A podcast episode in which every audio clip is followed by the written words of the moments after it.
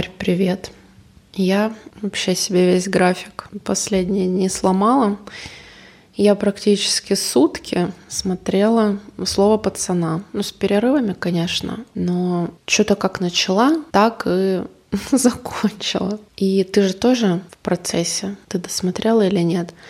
Просто у меня такие флешбеки начались во время просмотра, просто жесть. Вот, чтобы ты понимала, я лежала в кровати, смотрела, одеялом укрывшись, думала, ладно, одну серию сейчас посмотрю, остальные потом. И у меня к середине уже происходящего настолько взмокли ноги, вот, то есть, знаешь, под коленками, бедра, вот это все, все было мокрым. И спина, и вот эта телесная реакция, знаешь, когда нервничаешь или вот выступать куда-то идешь, в школе тебя к доске вызывают, холодные пальцы, холодные ноги, и мне было настолько некомфортно от телесного состояния. То есть голове интересно, мозгу, видимо, он получает, дофаминчик. А телу стрёмно. У меня же, считай, школьные годы, не знаю, как в ЕКБ, я же в Ишкарале училась в школе, то есть в конце 90-х, начале 2000-х.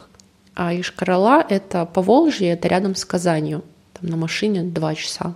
И вот эти все ОПГ, ну, это просто наши будничные дни в то время, в школьное. Их как грибов было, и это было нормальностью. Поэтому я и не хотела смотреть этот сериал, просто потому что я знала, что мне будет некомфортно, что он у меня вызовет вот такие неприятные ассоциации. И в целом сериал мне понравился. Мне вообще понравился он. И как играли актеры, и сюжет. Вообще вопросов нет. То есть мой посыл не про то, что сериал «Фу», я про свою реакцию, насколько он меня задел эмоционально, что, прикинь, я даже...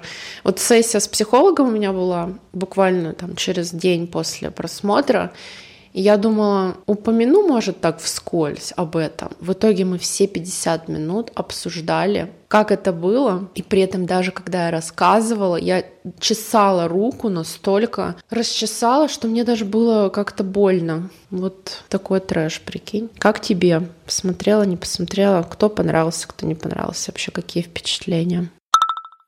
Привет, Маш. Слушай, я вот как раз вчера его только досмотрела, и мне сериал тоже понравился в плане и визуала, и аудио составляющей. Короче, классный, вообще в целом такой атмосферный сериал.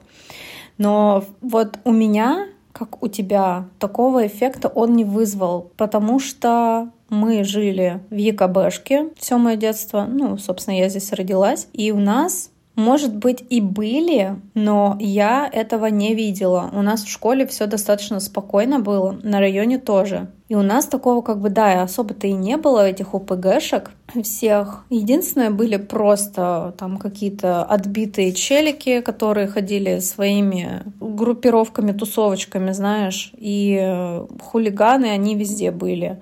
А вот такого дрышака, как в сериале, точно я не видела, когда тебя просто по пути в школу останавливают, гопают у тебя телефон, не знаю, суд на шапку и вот отбирают последние копейки. Не было такого. Но из сериала мне точно запомнился Адидас Вова. Ну, я тебе уже говорила перед тем, как мы смотрели сериал, что я хотела его глянуть только из-за этого актера, из Янковского, потому что он мне нравится как актер. И мне понравился его образ, но я полагаю, он больше такой романтизированный, и на самом деле таких челиков-то, наверное, и не было. Но, может, и были, но чаще всего мы, конечно, видим полный трешак. И грустно на самом деле это все вот осознавать, что реально у парней молодых в семьях было все настолько херово, что они выходили на улицы и находили себе близких вот в таких вот компаниях. И они ведь реально там друг за друга все стояли, там за родителей, за какие-то стычки с другими людьми. Но я даже представить не могла, что вот в Казани столько много группировок могло быть. Может быть, конечно, И не так много их было в, реальной, в реальности, но в сериале показали там как будто весь город просто в этих группировках. Местами, конечно, выглядело очень стрёмно и страшно, как они били себе лица просто в мясо до крови, забивали людей, и, ну, это трэш не знаю, я как-то в такие моменты старалась просто абстрагироваться, знаешь, от этого. Еще знаешь, что больше, наверное, в этом сериале меня зацепило? Это неблагополучные семьи в плане родителей, как себя ведут. Вот родители, это да, это отдельная история, потому что у меня лично была подруга, вот самая близкая тогда на тот момент в школе, и я видела ее семью. Семья была алкашей, их жило в квартире шестеро, кажется, она, ее брат с сестрой старшие, мама, папа и бабушка. Вот шесть человек. А, семь. У ее старшей сестры еще дочка маленькая была, совсем малютка, ей, может, год четыре было, пять. И постоянно у них какие-то алкаши тусовались. Хата была просто максимально вообще вся разъебанная, знаешь, такая в говнище, просто вонь страшная. Они там курили. Я старалась вообще туда никогда не заходить. И это вот классика вот таких семей алкашей, когда ты понимаешь, что из детей либо ничего хорошего не вырастет, либо они будут с такими травмами, что, ну, как бы ни о каком успехе там, скорее всего, не будет идти речи. Вот у меня как раз на глазах все это было. Она чаще всего у меня в гостях была, то есть потому что мы как-то более спокойно жили. Ну, тоже не без своих, конечно, cool story, но поспокойнее, чем у нее дома, это точно на самом деле на меня повлияла в какой-то степени и она, вот эта девочка, подружка, и какие-то вот вещи, которые я видела в других семьях, знаешь, где ну, вот именно с детьми из неблагополучных семей, когда я общалась, пыталась дружить, потому что в детстве как-то у тебя стираются границы в плане, если ты общаешься и дружишь с кем-то, если тебе весело с ним, то есть ты какие-то приключения получаешь, знаешь, во дворе или в школе, то так или иначе все равно как бы сближаешься с человеком. Ну, понятно, что это не про серьезную какую-то дружбу, знаешь, во взрослом возрасте, но тем не менее отпечаток это на детской психике также оставляет. И я понабралась от нее очень много всякого дерьма, и потому что она была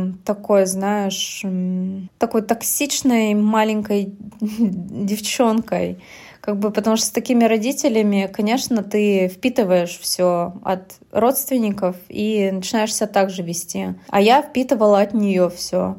И у меня, наверное, какие-то повадки и какие-то вот такие вот воспоминания из детства, вот они вот вылились в то, что чем я сейчас являюсь. Как бы все равно мы по чуть-чуть, по крополю от, где-то от кого-то взяли из того же общения. И у нас таких семей вот на районе, вот именно алкашей, было очень много. И вот это было стрёмно. То есть это как бы не из разряда ОПГшек, да, вот этих вот. Это немного другая область, но тем не менее это все равно такое себе как бы не радужное детство. И вот в сериале очень показана хорошо вот эта часть семей неблагополучных в плане того, что там вроде как бы все нормально живут. Есть крыша над головой, ну, главных героев, а есть какое-то общение с родителями, но так или иначе родители просто не понимают своих детей. Они либо их травят, либо просто вот этот гиперконтроль, который был нормальным в советское время, он э, очень, прям, не знаю, таким закомом, знаешь, в горле у меня просто стоял. И ты смотришь на этих людей, которые вроде молодые, они, возможно, даже моложе, чем ты, либо твоего же возраста родители-то. И ты не понимаешь, типа, ты, ты серьезно? Ну, как бы, что ты пытаешься этим добиться? Как бы просто я реально, я не понимаю просто мотивацию вот этих вот э, родителей, когда они вот такое делают со своими детьми. Что-либо запрещают, орут просто и называют своих дочерей шалавами малолетними. Ну, то есть это вообще норм, Не знаю, у меня вот чисто травмирующие, наверное, такие флешбеки только вот от подобных сцен могут быть и были, как бы мне такое не особо вообще близко и понравилось, потому что я это уже насмотрелась. И в нашей семье тоже было кучу говна, когда я жила с бабушкой, с мамой. И в других семьях своих знакомых тоже насмотрелась, когда и бати чьи-то своих жен бьют, и дети это все смотрят и потом повторяют. И, собственно, родители, которые бухают, также ничему хорошему не учат своих детей. Поэтому вот такое. Мне на самом деле интересно, какие у вас там истории происходили в Ёшке, потому что ты как-то всегда вскользь об этом рассказывала, и есть ли вообще какие-то такие cool story, ну, не сильно жесткие, ну, либо жесткие какие-то, не знаю, что ты вспомнишь, которые при тебе происходили, и, может быть, с тобой что-то такое случалось, и как вообще, кстати, психолог тебе помог вообще, в принципе, забыть эту тему, ну, плане не то чтобы даже забыть, а именно справиться вот с этим стрессом после просмотра, потому что если у тебя такой опыт был все равно в жизни, мне кажется, у тебя прям жесткими флешбеками это все наложилось. И, конечно, когда что-то затрагивает, то, что ты видишь, да, на экране, там, твой опыт печальный, то я знаю, что это может прям надолго затянуться. Это как я там читала книжку, знаешь, про свою травму, по сути, в жизни, и меня она долго вообще не отпускала. Поэтому я могу представить вообще, что это может быть, когда ты видишь это у кого-то и на себя это все перекидываешь. Ты знаешь, я когда уехала из Ишкаралы в 2007 в ЕКБ, я порвала со всей этой дикой жизнью резко, потому что в ЕКБ этого не было, вот как ты и говоришь. Возможно, это было раньше. И для меня это, кстати, стало вопросом вот только недавно, когда я сериал посмотрела и думаю, блин, ну в ЕКБ так-то ОПГ Уралмаш.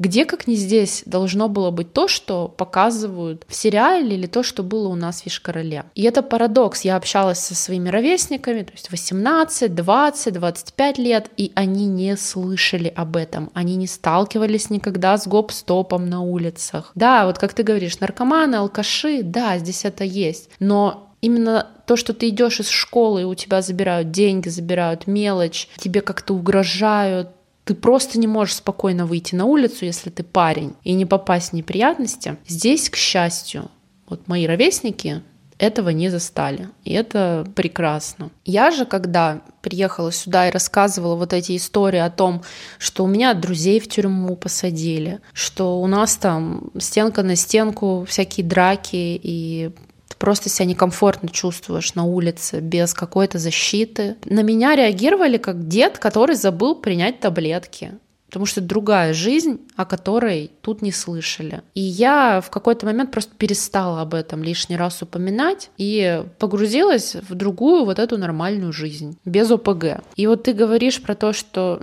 выходили парни на улицу, искали там поддержки. На самом деле у нас в Ишкарале это было даже не совсем так. Кто-то, конечно, шел добровольно, но огромное количество пацанов просто попадали туда, потому что у тебя не было выбора. У нас вербовали, как это по-другому назвать, школьников, прям вот таких малолетних, которых и в сериале показывают, так и было, к тебе подходили на улице, и тебе нужно было, ну, в кавычках, прикрепиться какому-то ОПГ, чтобы иметь вот эту защиту. Ты должен был сдавать вот эти взносы на подогрев кого-нибудь на зоне. Понимаешь, какой пиздец? То есть школьники там свои деньги отдавали в этот общак, чтобы кому-то там что-то на зоне передать, пиздец. У меня слов нет. Это касалось, конечно, только парней. Девушек реально не трогали. Конечно, были отморозки, вот эти вот ебанутые, которые все что угодно могли вытворить. Ты не мог не могла быть на 100% в безопасности, несмотря на то, что у них вот эти все понятия, да, у них есть какие-то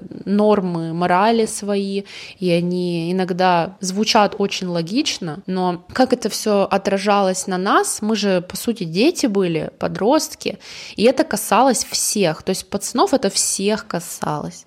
У меня, вот я не совру сейчас обобщая, что там условно 90% моих знакомых парней моих друзей лучше, они все состояли в ОПГ. И еще 5% это были люди, которые это вообще игнорировали и лишний раз даже не появлялись на улице, вообще не контактировали с этим, пытались, по крайней мере. Либо отдавали деньгами, чтобы от них отстали. Другая часть — это неформалы, это разные представители субкультур, когда они только начали появляться. Им, конечно, не сладко приходилось, потому что могли там за волосы докопаться, это было нормой, за широкие штаны, за все подряд. И, ну, еще какая-то часть была тогда, я помню, неонацисты. Короче, у нас полный набор всего. Ты никогда не знаешь, с кем ты разговариваешь и как себя вести. Это постоянные мысли о том, что сказать и насколько надо подбирать выражения сейчас. Так что как по минному полю. Пацаны выходили из школы, их там могли затормозить, деньги у них взять. Это было как, понимаешь, защита.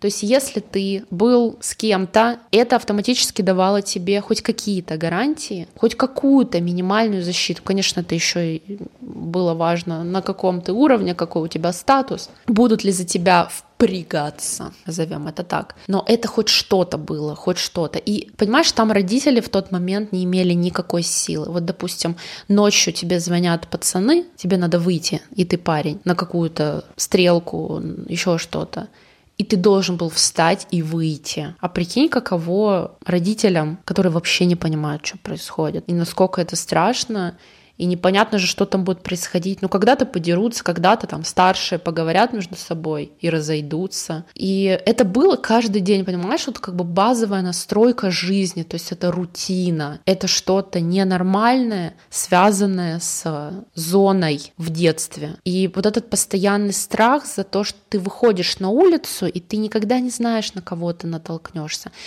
Как я уже сказала, да, мне, как девушке, было проще гораздо жить. У меня друзья все мои, они меня очень защищали, и причем у меня были друзья из разных группировок, и мои лучшие друзья, это вообще просто как замена моего батя, они мне были как батя, они контролировали вообще все, что я делала, с хорошей точки зрения. То есть они могли пробить какую-то информацию про каких-то парней, еще что-то, с кем стоит общаться, с кем не стоит, кто там такой, кто секой. И надо сказать, что вот эта вот регуляция, она была положительной в тот момент. То есть может показаться сейчас, что я говорю, что типа, что они вмешиваются в мою жизнь.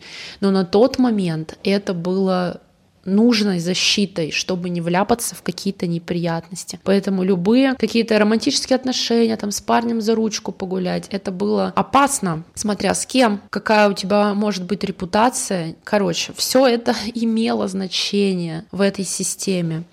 Поэтому они меня оберегали очень. И никогда, понимаешь, не было такого вот момента среди ни одного моего знакомого или друга, чтобы меня хоть кто-то пальцем тронул. Не в плане даже физической какой-то расправы, а именно вот в сексуальном плане, что меня кто-то домогался, еще что-то вообще нет. Это было настолько табу. Я помню, меня спрашивали там знакомые взрослые люди. Я в компьютерных клубах очень часто зависала, а там вообще девушек не было. Это сейчас все равно аудитория 50 на 50. Раньше это был такой пацанский притон, где они там ссали в подъезде, тут же курили, тут же плевались, тут же ели. И я себя там чувствовала в безопасности, потому что там были вот эти все парни, у которых есть какие-то понятия о жизни. И только какой-то отбитый чел мог к тебе подойти и что-то тебе такое сальное сказать, как обязательно кто-нибудь из э, других мужиков встанет и очень жестко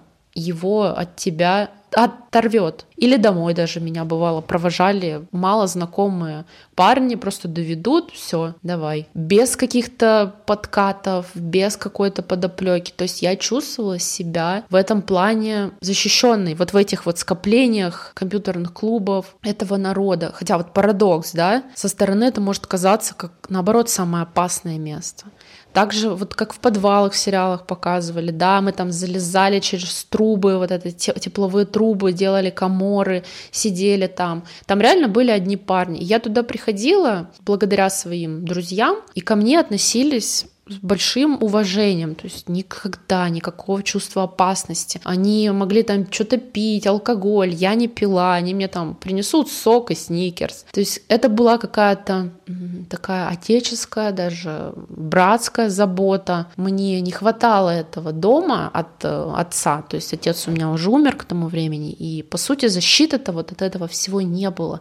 И самым лучшим вариантом, способом было общаться с ними, быть с ними в контакте. И я среди вот этих вот парней нашла себе хороших друзей, но при этом всегда был стресс еще, знаешь, ты выходишь на улицу, идешь куда-нибудь, смотришь, там толпа пацанов стоит, мужиков, пацанов, друг напротив друга, у них там какие-то разборки, и ты видишь краем глаза, что там твои друзья, и вы как бы взглядом встречаетесь, но ты не можешь подойти, то есть у тебя нет такого право подойти туда и что-то там ляпнуть. Лучше вообще этого не делать, промолчать. То есть всегда нужно следить за языком, за тем, с кем ты общаешься, кому ты что говоришь. И ты проходишь мимо вот этой толпы, и ты не знаешь, что там будет что вообще происходит. То есть вот этот эффект неожиданности, как, когда ты их куда-то дергают, какие-то у них движухи. Короче, это, это страшно, и на меня это очень сильно повлияло, потому что я не видела очень многого вот из того, что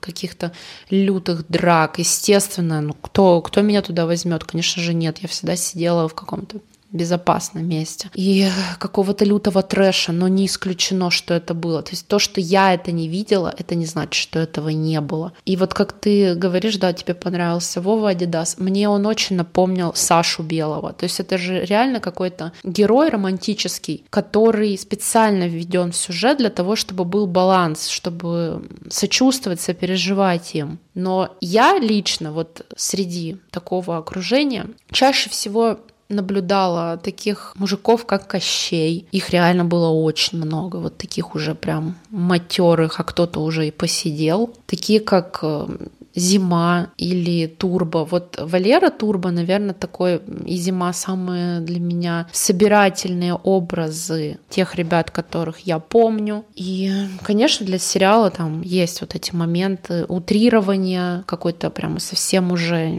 лютой жести. И наверняка в Казани это так и было. В Ешкарале все равно это уже были другие годы, это уже были отголоски того, что было в Казани, так как города очень близко друг к другу находятся. Короче, эти ОПГ — это была часть нашего детства и подросткового возраста. И в какой-то момент у меня знакомых начали судить, сажать, потом друзей из моей компании посадили, потом моего лучшего друга посадили. И, ну, это трэш. Когда ты в таком молодом возрасте с этим сталкиваешься и узнаешь вообще об, об этой стороне жизни, то есть тебе сначала это кажется каким-то далеким, даже несмотря на то, что ты живешь в этом во всем, эти драки, гоп-стопы, там телефоны отжимают, деньги, кого-то там на процент сажают. Тебе кажется, что это все как бы здесь, но вроде не здесь. А когда наступают последствия, а сажали реально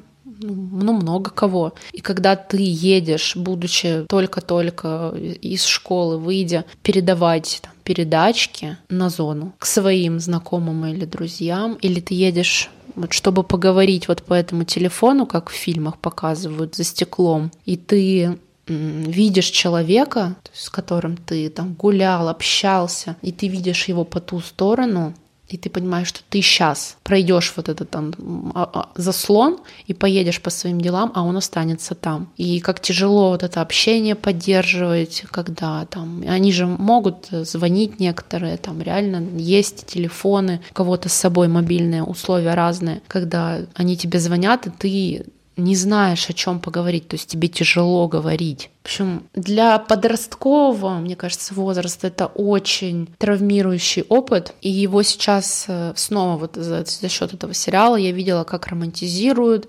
как это было с бригадой, с бумером, что ну, там вот эти тиктоки снимают с озвучками, и я поэтому и не хотела смотреть. Просто когда ты одно дело смотришь это на экране, это реально романтизация. Тебе кажется, ой, вот они такие, там, брат за брат брата. А когда ты с этим в жизни сталкиваешься, особенно с последствиями, это трэш. Это ужасно. И это не то, что должно быть в детстве. Особенно мне, знаешь, что понравилось в сериале? Что он вот так закончился. Вот эти моменты, где они дерутся и показывают, кто как закончил свою жизнь, вот эти супер молодые парни, вообще там молодняк. Вот это было правильно, на мой взгляд, потому что это так и есть. Вот это какой-то путь, который самый логичный из всех вариантов. Для большинства это не могло хорошо закончиться. И недавно со своим другом тоже разговаривала с Ишкаралы. Он ездил на кладбище к отцу и говорит, рядом увидел могилу нашего общего знакомого. То есть наш ровесник, отличник, супер красивый парень, очень популярный был. И вот он в школьные годы попал тоже в какую-то ситуацию, не суть подробности, не так важны. И его посадили, он сидел, а после этого он вышел, это был совершенно другой человек и вскрыл вены. И когда ты помнишь этих людей совсем другими, такими полными амбиций, каких-то желаний. И, как вот мне друг говорит, а потом ты встречаешь своих знакомых на кладбище. Вот это жесть. С психологом мы обсудили все это и пришли к достаточно краткому выводу, что почему меня сейчас это так задело, триггернуло, потому что чувство безопасности, оно было нарушено. То есть его у меня не было дома, потому что некому было меня по-мужски дома защитить в другое время, еще когда я была маленькая, то есть а, отец пил, и ему было не до меня. Брат у меня младший, поэтому, ну, как бы на него не было расчета. Потом я нашла вот себе друзей на улице, и они меня защищали. Но в глобальном плане, когда эта вся система начала рушиться, когда начали людей сажать, это потеря безопасности, и она очень шаткая. И когда я это смотрела снова по телеку, у меня был такой же эффект, знаешь, того, что не дай бог это опять будет нормой, что опять дети будут знать все блатные песни наизусть и собирать общаки на зону для каких-то сидящих мужиков, которые вот это все организовали. И ну, что это ненормально. Но учитывая, какая у нас сейчас ситуация, как это все выглядит сейчас в стране и как это могут романтизировать, я понимаю, почему это может быть опасно. В общем, я вот даже говорю, у меня дыхание сейчас сбивается, у меня такие руки ледяные, когда я это вспоминаю. Ну, ты, наверное, даже по голосу слышишь, что у меня голос прям как-то ездит туда-сюда по интонации. Страшно, стрёмно. Только отправила тебе сообщение, ты там еще кусочек дозаписала про неблагополучные семьи. И ты знаешь, вот я как раз упоминала про то, что общалась тут с ЕКБшными своими ровесниками, кто парни, и они все упоминали про то, что они сталкивались так или иначе с наркоманией, вот с чем в Екатеринбурге. То есть определенные районы, ты говоришь, вот неблагополучная семья конкретная, а там прямо улицы, где жили вот эти семьи, где их было много. И наркомания — это была тоже какая-то нормальность. И если ты мог избежать вот этого всего, особенно тяжелых наркотиков, то ты, по сути, выиграл эту жизнь. Как-то это было повально, и мне рассказывали мои местные друзья, знакомые, что у кого-то умирали оба ребенка в семье. Например, брат начал в таком молодом возрасте торчать и сестру подсадил. И то есть они в очень молодом возрасте оба умирали от этого. И это было, знаешь, не то что повсеместно, конечно, были наверняка счастливые дети и подростки, которые жили в других районах и никогда с этим не сталкивались, никогда этого не видели. Но вот ты говоришь про такие семьи. Я пытаюсь вспомнить, да, у нас тоже, конечно, в окружении были такие. И знаешь, если подумать, то я сама, наверное, представитель, и ты сама можешь себя к этому отнести неблагополучных семей, где есть какая-то проблема очень такая серьезная. И что, опять же, называть это, этой неблагополучной семьей? Вот взять тоже в сериале, как родители Айгуль, этой девочки несчастной, насколько они запарены, зациклены на себе, на своей репутации, что настолько холодны к чужим проблемам. То есть ты виновата, ты, ты что-то сделала не так. Но тут еще, знаешь, какой фактор, мне кажется? Другое время, более вот этот сжатый кулак, что ли, то, что скажут другие. Сейчас это тоже немаловажно, но мне кажется, Вот 80-е это было еще хуже. Вот эти пережитки прошлого, где ты в первую очередь думаешь не о себе, о своей семье, о своих близких, а о том, что подумают о вас соседи. Это мы сейчас легко можем сказать, да пошли они нахуй, реально, все эти соседи, знакомые, родственники. Кому-то что-то не нравится, в блок летишь. А раньше это было важно. Какой трэш, Маш. Я даже подумать не могла, что вот так все устроено в реальной жизни. Как будто, знаешь, авторы этого сериала просто советовались с тобой. Или, ну, по-любому же у них были какие-то достоверные источники информации, чтобы воссоздать весь вот этот вот, всю эту атмосферу этих группировок и какие-то детальки мельчайшие, даже про подвалы ты рассказываешь, и у меня с детства нету этого чувства безопасности. Мне его никто не дал. До сих пор я как-то, знаешь, опасаюсь всего периодически. То есть не прям, знаешь, что это вот гиперболизировано у меня, что капец, я из дома выйти не могу, боюсь всего. Нет, в плане нет чувства безопасности, что тебя никто на улице не не знаю, там не гопнет даже сейчас. Мне вот никто не заложил это, потому что не было никаких вообще мужских ролей в жизни именно девочки-подростка. Не было такого мужика, который бы вселил какую-то безопасность. А у тебя, вот видишь, вот такая история даже с другой стороны вообще описывает весь вот этот трэш, который э, был как бы не особо позитивным.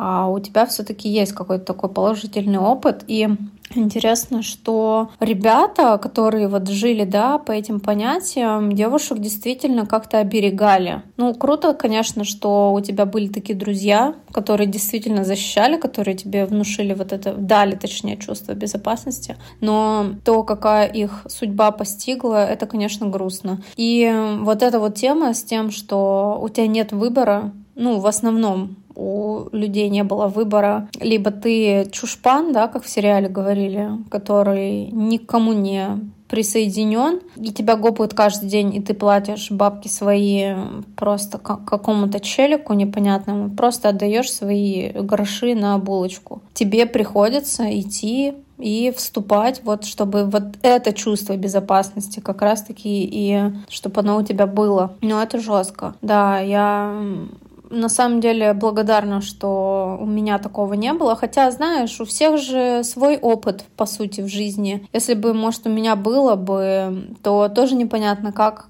и чем это закончилось. В плане непонятно, какие бы скиллы я бы с этого получила, но не суть. Суть в том, что у нас было более-менее спокойное детство и город. А Уралмаш, да, возможно, кстати, отдаленные вот эти вот наши районы, они могут, может быть, реально какими-то были такими более гоповскими. Уралмаш и Химаш еще. Я больше про Химаш слышала, что на Химаше там какой-то ад происходил, и до сих пор люди не стремятся сюда переезжать. Где-то, короче, вот такие уголочки сохранились, где трэш до сих пор происходит. По поводу наркоманов еще у нас кстати, дом. У нас очень большой длинный дом. Такая панелька девятиэтажная на 8 падиков. Ты не представляешь, сколько в нашем доме было наркоманов. Я не знаю по поводу остальных домов, но если даже в одном доме было столько нариков, то представь, какой район и какой город вообще был. То есть они заполонили действительно большую часть, мне кажется, вот в 90-е, потому что даже в нашем подъезде я знаю точно, что там над, над нами был э, наркоман молодой парень, и они постоянно скидывали свои использованные шприцы под окна. Я на первом этаже живу, и вот под окнами, когда весна, особенно снег начинает таять, сходит, да, в любое время года там просто горы вот этих шприцов валяются. Это трэш. Рядом с ним соседка тоже кололась. Да, господи, далеко ходить не надо. Хоть батя мой здесь и не жил с мамой в этой квартире, но батя мой тоже прикалывался по этой теме, и, собственно, поэтому-то как бы мы и не были вместе одной большой счастливой семьей. Ну, что ж тут скажешь. Приятный разговор у нас вышел на, на тему сериала и вообще потрясающей подростковой жизни ничего не скажешь. Надеюсь, что следующий сериальчик, который мы посмотрим, будет уже более приятный. Возможно, это будет какая-нибудь э, корейская дорама про любовь и драму. Это куда лучше, на самом деле, и безболезненнее перенести, чем такой сериал, как «Слово пацана». Хотя сериал реально клевый получился. Карь, наши истории послушать, так в детстве просто как в Дьябло. У костра стоят персонажи, ОПГшник, зэк, наркоман и алкаш. Выбери свой класс. О чем вообще можно разговаривать? О какой нормальной психике?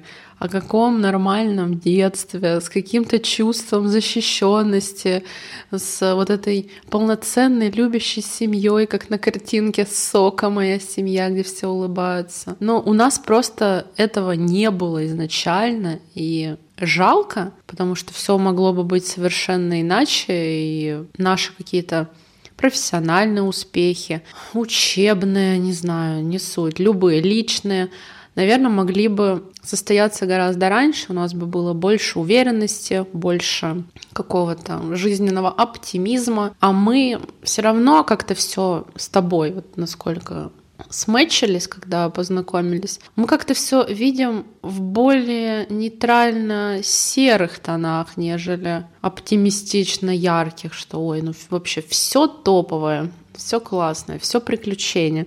Потому что такое ощущение, что приключений в нашем детстве в подростковом возрасте было столько, что уже как бы даже Диснейленд не радует. И грустно это все, печально. Кстати, я знаю, что ремарку хотела вставить про вот эти отношения с э, девчонками, когда ты шел по улице.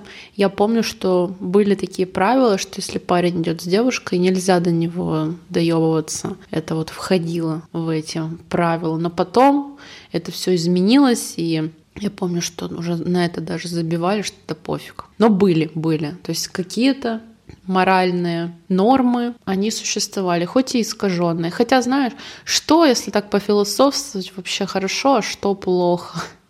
В разные времена, разные ситуации, и под них приходится подстраиваться. Вообще непонятно, что у нас дальше будет, как все будет выглядеть в будущем, когда мы будем бабками и будем это вспоминать. И реально нам будут говорить, что мы забыли принять таблетки, раз несем такую дичь. Ладно, давай на этой прекрасной ноте займемся чем-нибудь конструктивным. Я так заболталась, что у меня опять эти все флешбеки на меня нашли, и я так себя высосанно чувствую сейчас эмоционально, опять опустошенный. И каждый раз, когда я это все проговариваю, как будто понемножку, понемножку это все из себя как скверну достаю. Так что увидимся с тобой на недельке. Давай, до связи.